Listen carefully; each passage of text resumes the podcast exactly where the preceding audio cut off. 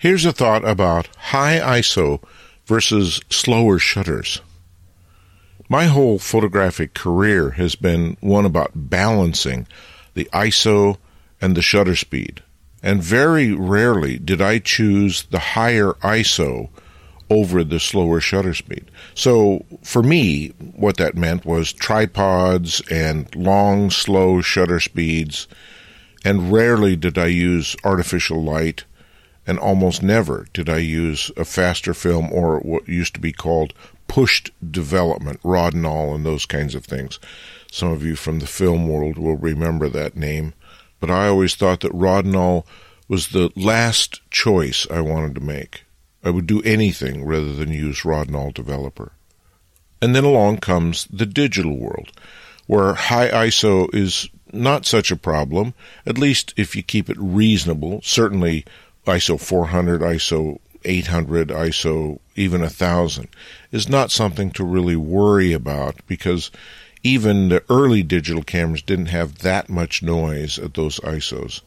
But still, I wouldn't push too hard on the ISO because I, I just don't like film grain in the days of film or digital noise in today's digital workflows. Those are not characteristics of a photograph that I enjoy because they don't simulate human vision. And that's always been a fairly high goal for at least most of my work, is I wanted to simulate human vision. And high ISOs don't because they introduce these artificialities of grain and digital noise. So for years, one of the first things I would do every time I bought a new camera is test its noise capabilities. And I'd find out what the upper reaches of the ISO could be before it started to introduce noise that I couldn't eliminate in processing. And then I would set that as the maximum ISO I would use with that camera. Well, now with the advanced noise reducing software that we have, Adobe's new Denoise and Topaz and even old timer Noise Ninja, they work so well on digital noise that it ceases to become an issue much anymore. In my current camera, which is Micro Four Thirds camera, I've set my upper ISO at 6400 because I know even at 6400 I can make a noise free image that will be perfectly acceptable. And so slow shutter speeds aren't required like they used to be.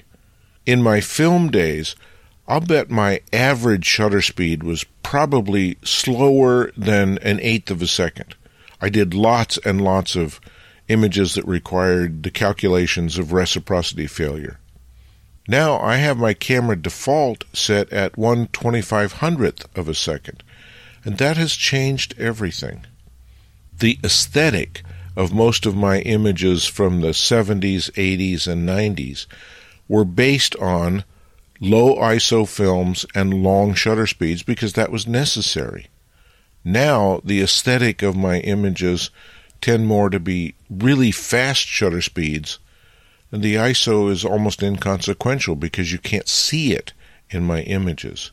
And it's a radical change.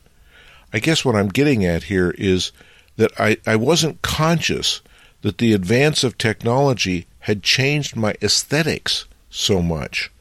But it has. As cameras develop capabilities we photographers adapt to those capabilities, and before we know it, we're making different kinds of pictures with different feel because we can, and because the technology makes it so easy. I still use slow shutter speeds from time to time, particularly with moving water and things like that, but it's a conscious decision I make now based on a specific aesthetic that I want to create in the photograph not based on a combination of technological decisions that require long shutter speeds in order to maintain my low ISO film or my low ISO camera. I suppose it's best if we make our aesthetic decisions based on the aesthetic needs of the moment and the image. But sometimes we, well, I, can find myself sliding into a new aesthetic more or less unconsciously because the capabilities of the camera have changed so much that I find myself making different aesthetic decisions that would have been impossible in a previous iteration of the technology. Copyright 2023, Lenswork Publishing.